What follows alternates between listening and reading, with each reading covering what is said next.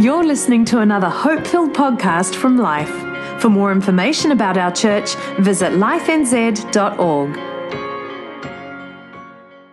I'm fighting back. Everybody say, I'm fighting back. I'm fighting back.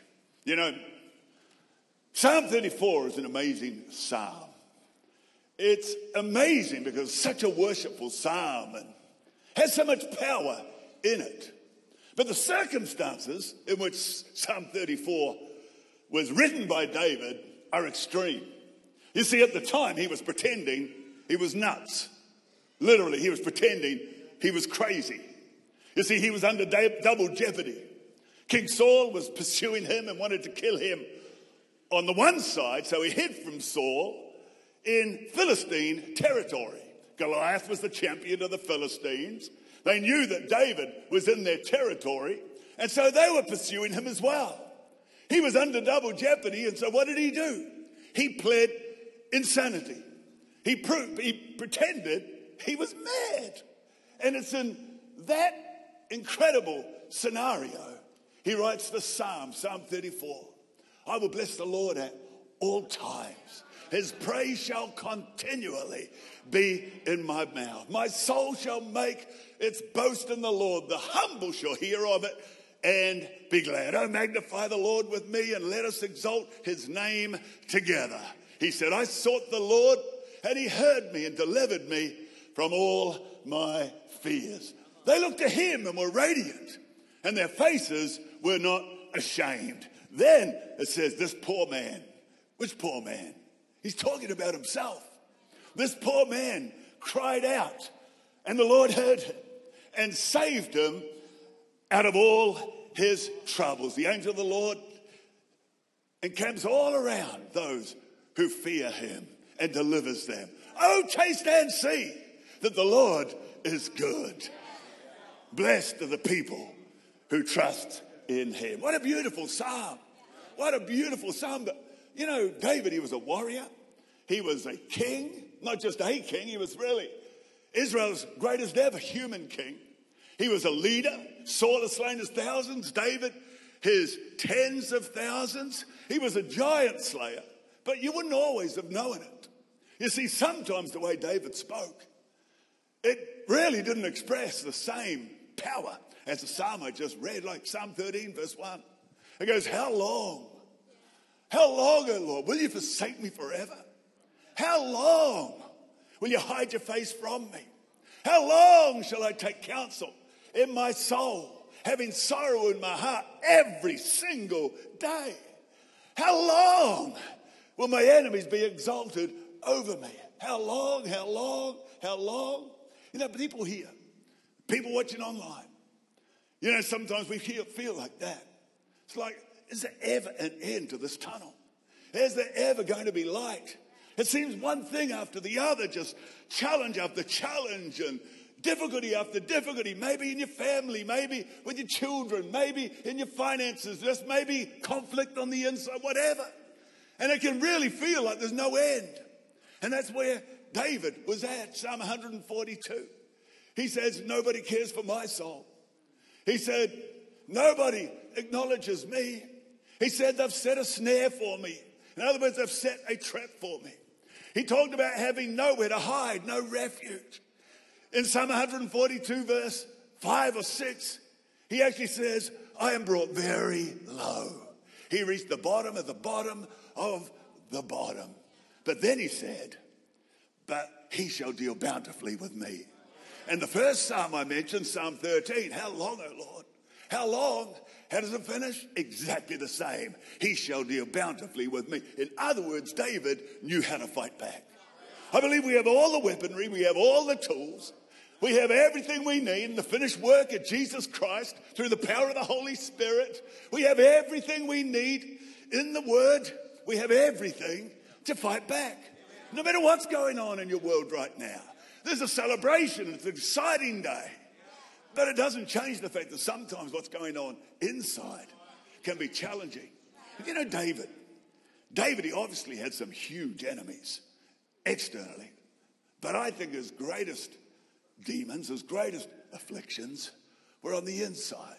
Again, Psalm 34, that's my text. In Psalm 34, verse 19, he talks about afflictions, many of the afflictions of the righteous, but the Lord delivers him out from them all. You know, oftentimes our biggest challenges are not external things. It's what's really going on on the inside. And maybe, maybe the answer to these few questions I'm going to give you will be the key to you stepping in to the victory Christ has for you and fighting back. Everybody good? Happy? Relaxed? Love New Zealand? God defend our free land. God. Can't get up there anymore. Here's the first question What have you been saying? Listen to the way David talked again. I will bless the Lord at all times, Psalm 34, verse 1. His praise shall continually be in my mouth. He says at all times, continually, always, every time. That's what it sounded like. But you know, other Psalms conflict with that, contradict it. How long, O Lord? How long? Will you hide your face from me? How long? How long? I am brought very low. How is it that David said, Oh, bless the Lord at all times, but there's a lot of evidence to say that he went into negative spirals, he went into challenges. But this is the thing I don't think David was necessarily saying, I have blessed the Lord at every time, but it's a commitment, a decision. I will. I will bless the Lord at all times. If you want to fight back when the enemy tries to hold you in conflict or affliction, even the internal stuff, why don't you really decide that you are going to have that determination? You're going to praise God every single time. There's a power in praise, there's a power in worship. Beautiful worship spirit, worshipful spirit here this morning. And you know there is a power in that like nothing else because it's a way of fighting back. It's powerful when we realize all that God has got for us, but the way we speak is so critical. And that was David's confession I will bless the Lord at all times. There's so many verses, so many scriptures that I could mention that talk about the way we speak. Death and life are in the power of the tongue. In Proverbs chapter 10, verse 11, it says, The mouth of the righteous is a well of life. Is your mouth a well of life? Or is it a sewer of defeat? I wonder. I better ask you one more time. Is your mouth a well of life? Or is it a sewer of defeat? The way we speak to ourselves, the way we speak to our children, the way we speak in our marriage, the way we speak to the people around and about us. Let's decide our mouth is going to be a well of life in Jesus' name. That we're going to speak life into people. So often, the way people speak to themselves and about themselves can be so defeated, so defeated. We're going to take responsibility for the words we speak. You know, in a church, words are so powerful. In a church, when people speak words of life, you, you tend to get what you speak. And you're in a life giving church. What's the point of having a church called life if we don't have any life to our words? Let's have life words in Jesus' name. Let's decide. Let's decide we're going to speak life words. My oldest son, he's 39 now. His name's Joel, and one of the key songwriters in our church. And heads up Hillsong United, as a lot of you would know. When Joel was about 10, one time I was driving him down with a little friend from school, so there was two of them. And I was driving them down to watch the most incredible rugby league team in the history of the world. We got another prize this, this year. It was about our 14th wooden spoon, I think. The great Parramatta Eels, a wooden spoon means you came last, in case you're wondering. And so, uh, so I was driving them down there, and I'd been away, and I'd just bought them kind of a watch, a little kid's watch, one of those sort of gimmicky watches. And when we were on our way home, Joel goes, Oh no, I left my watch there. And I can still remember starting to speak words like speaking negative. Why would you take your watch off at the football? And I really wasn't speaking life to him at all. And I'll never forget it because I looked in my rear vision mirror and there was Joel. He looked so crushed. He looked so humiliated in front of his little friend. And I decided right there and then to remember that picture because that's not who I want to be. That's not how I want to speak to the world around and about me. Let's decide we'll speak words of life. Here's a second question How are you feeling? Ask the person next to you, How are you feeling? Come on, ask the person next to you, How are you feeling? How are you feeling? Are you okay? You know, it's actually a good question. It's a good question. Okay, we're finished asking now.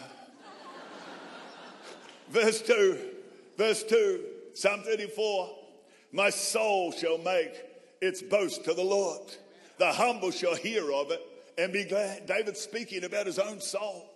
He was saying to his own emotions, he was saying to his own mindset, he was saying, when it came to the choices he made, my soul is going to boast in the Lord. Every time we praise, every time we worship, that's what we're doing. We are boasting in the Lord. And it's not an arrogant boast about how wonderful you are. No, no, no. This is a boast about how good God is. And it's a boast that the righteous can really, really identify, rather, the humble can really identify with. The humble shall hear of it and be glad, the Bible says. Well, David, he really did know how to speak to his own soul. Sometimes our feelings can rule us and rob us, and you can't deny them. They're real. But you also can't let them control your life. If we let our feelings control our life, then believe me, it will affect every single time what's really going on inside of you. I love what David did. Listen to 1 Samuel chapter 30, verse 6. It says, David was greatly distressed. In other words, he was in a bad way. David was greatly distressed. For the people spoke of stoning him because the soul of all the people was grieved. David was distressed. The people were grieved. Every man for his sons and his daughters. But look at this. It goes on and says that David strengthened himself in the Lord. What did he do? He strengthened himself in the Lord. He knew how to strengthen himself. When it comes to our feelings, our emotions, our thinking, do you realize we can fight back by strengthening ourselves in the Lord? Other translations, so he encouraged himself in the Lord. And what does that look like? What does that sound like? Well, it sounds like this Whom the Son sets free is free indeed. I'm a child of God. Yes, I am. Free at last. He has ransomed me. His grace runs deep. While I was a slave to sin, Jesus died for me. Yes, He died for me. I am chosen, not forsaken. I am who you say I am. You are for me, not against me. I am who you say I am. That is encouraging yourself in the Lord. And in case you don't know, that was a worship song I was quoting. But that's, that's how he strengthened himself. Get worshiping, get praising, get believing, so that we don't have to just depend on our external counsel. We, you know, thank God for psychologists and the work they do, and thank God for the medical profession and for professional counselors. And uh, by all means, if that's going to help you, please, please do that. Go and talk to somebody, but we can't outsource all of our problems. That God's given us the capacity to strengthen ourselves, to encourage ourselves in the Lord. So let's do that. Let's do it. Let's decide I'm going to strengthen myself. And look at that. And the Lord. There is zero there. There used to be a little bit there, but not anymore. Free at last. Hey. David strengthened himself in the Lord. You know, Psalm 34, same psalm. Beautiful psalm, verse 9. Listen to it. It says, Worship God if you want the best. Worship opens doors to all his goodness. You got to love that one, Si. Worship opens doors to all. So we don't just have sing song while the latecomers come. No, no, no. We praise, we worship, and it's opening doors to the goodness of God. And it's a good dose of the goodness of God that we need. That's why gathering, being together, being in a in a room filled with worshiping people, it is good for the soul. David even said, after saying, I am brought very low, he said, The righteous shall surround me. I'm going to get amongst the people of God. The righteous shall surround me, for you have dealt bountifully with me. So, what have you been saying? How are you feeling? Number three, How are you looking? How are you looking? I'm not asking uh, whether you had a bad hair day. I mean, for me, every day's a bad hair day. It's a, I, I'm not meaning that, you know, did you, uh, did you not like the way? How are you looking? Where are you looking? You see, if you look within, you just get miserable. If you start looking around, you get distracted. David knew that as well. Listen to Psalm 73. In Psalm 73, David says, No doubt about it, God is good. Good to good people, good to the good hearted. No doubt about it. God is good. But listen to this. He said, But I nearly missed it. Missed seeing his goodness. Why? He says, Because I was looking around, looking at the top looking the other way, he says, looking at the top, envying the wicked who have it made, who have nothing to worry about, not a care. In other words, started looking at what's fair and what's not fair. Why is that person being blessed and that one there being exalted? I'm going through all these struggles. You look within, you just get miserable. You look around, you just get distracted. But what if you look to him? Here's the psalm Psalm 34 they looked to him and were radiant. I love that verse. They looked to him. We can look around, we can look within, we can get so caught up in what's going on in the physical realm around and about us. And I'm going to tell you right now, there is something about looking to Him. When you look to Him, you look to His countenance. It's His grace, it's His favor, it's His smile, it's His goodness. If you're struggling today, where are you looking? Look to Him. They looked to Him and were radiant, the Bible says. And their faces were not ashamed. Wow. You know, I love this in the message. I love this. Look, it's my favorite part. It says in the message, look to him, give him your warmest smile. Never hide your feelings from him. Look to him, give him your warmest. When my kids were small, you know, they get upset, they didn't want to go to bed, or maybe they got disciplined by their mum. And, uh, you know, they, they, I would always, I'd, I'd say to them, smile smile. And they'd be like, and after I'd be smile. And they'd get a sort of half a smile out of one side of their, and by the end I got them every single time. They'd be smiling, they'd be laughing. And I think the word of the Lord for you today is smile. Smile, smile. I hope this works. I'm coming down there. Smile. If, you, if I look like I'm walking a little awkward, well, I always do look like that, but I've actually pulled a muscle in my leg. So I need healing. I need healing. and so, yes, I am walking a little smile. Ah, look at that smile. Look at that smile. That's a smile worth getting right there. Have we got the smile there? Here it is. Smile. Give him your warmest smile. Wow, what can you? Oh, there he is. I see him. All I could see was me. Smile. Come on, smile. Smile. Give him your what? Smile. Oh, what a pretty smile right there. Smile. Look, these guys are smiling before I even get to them. Smile. Give him your warmest smile. Fantastic. Great to see you in church for a change. Incredible. Hey, give him your smile. Look at that. Smile. You know, it's a choice. It is actually a choice. It's a choice sometimes to take responsibility for our countenance, to decide I'm not, I'm not just going to let the circumstance rule my countenance. I'm going to give him my warmest smile. And I think it's a beautiful and a powerful thing to do. I heard this said once that a man's spirit is measured by the splendor on his wife's countenance. hey, ladies, this will be a good time to smile. You're making him look bad. Come on. A man's spirit is measured by the splendor on his wife's countenance.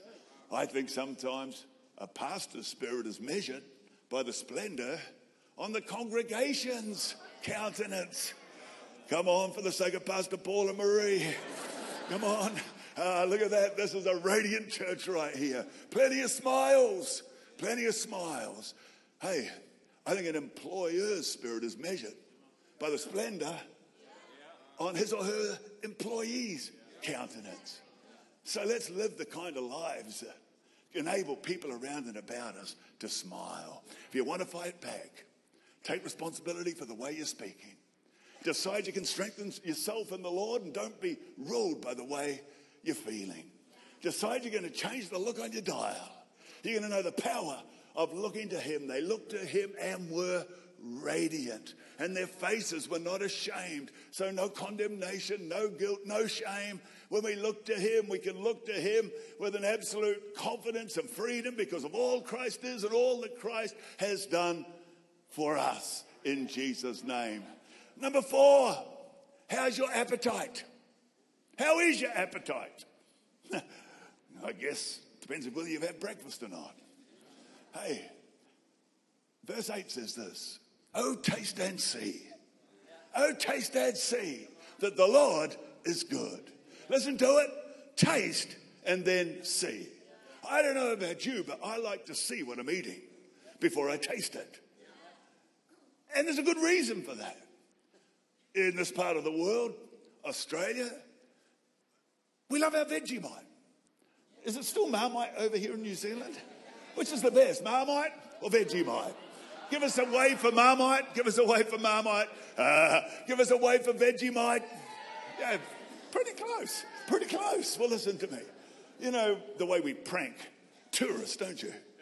And especially American tourists. How do we do that? Well, you basically tell them to close their eyes. And, you know, Vegemite is a, is a science.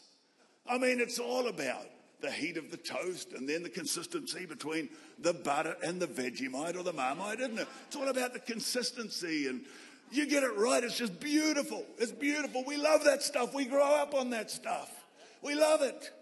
But you see, that's not the way we give it to tourists. What do we do? We tell them close their eyes and we get the biggest tablespoon we can find and get the biggest dollar and tell them to open their mouth and in it goes. And uh, you scar them for life, for life, for life. But that's why you want to see before you taste. But the Bible says, oh, taste and then you'll see. Is my time gone? I'm lost. No, no, I've still got hours.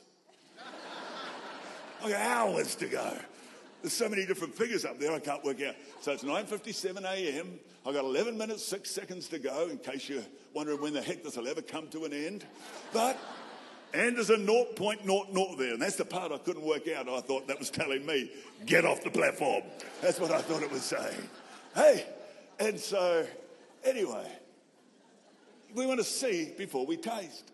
One time years ago, I was on an airplane somewhere in Australia, and you know, I had my little uh, inside cellophane, I had my little crackers and cheese, and there was just a grape on the side. You know, you always want to leave the best till the last, don't you? You do it with ice cream. When it comes to, what do you call it, metropolitan? No, what do you call it? Ice cream. Cosmopolitan, metropolitan? Neapolitan, there you go. It's Italian, Neapolitan. And you have the chocolate, you have the vanilla, and you have the strawberry.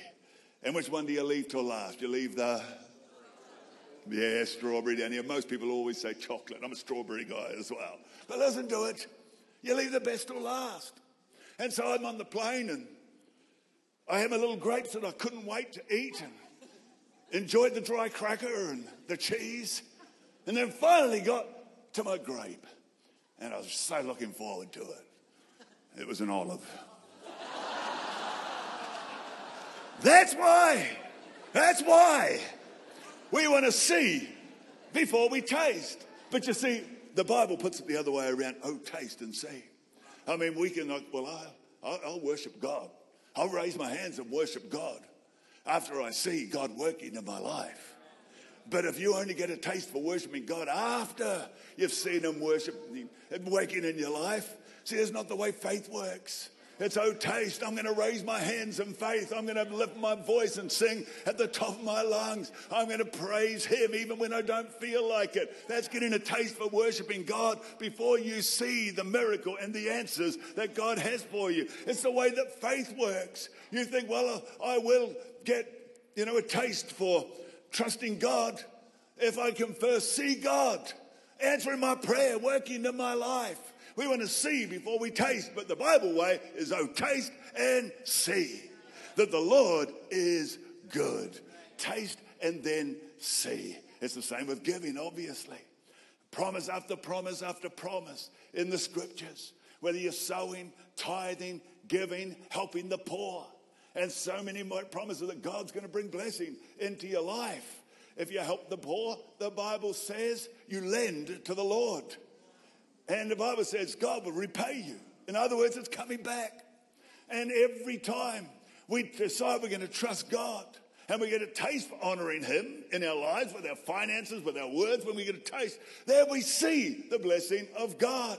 See if I will not open the windows of heaven, pour out such blessing for you, you'll not be able to receive it. You'll see it when you determine I'm going to get a taste for putting God first, honor Him, and trust Him. And you know something? That's the adventure of serving Jesus. Stepping out when it seems every circumstance, it doesn't make sense. Stepping out, trusting God, putting your trust in Him. Oh, taste, step out and see that the Lord is good. I love it. So, Father, I just thank you in Jesus' name for what you're doing in our lives. I thank you for your power. I thank you for your promise. I thank you, Lord, that even in the darkest of times, we can look to you. Lord, you give us the weaponry to fight back, to fight back by stepping out and trust you, to fight back by deciding we're going to look to you and show you our warmest smile, by deciding, Father, that we are going to be strengthened, we're going to be encouraged in the Lord as we worship you. Father, in Jesus' name, in Jesus' name, no matter what's going on in people's world, I thank you for your promise. We hope you enjoyed this podcast from Life. If you have questions or want to contact someone about this message, visit lifenz.org.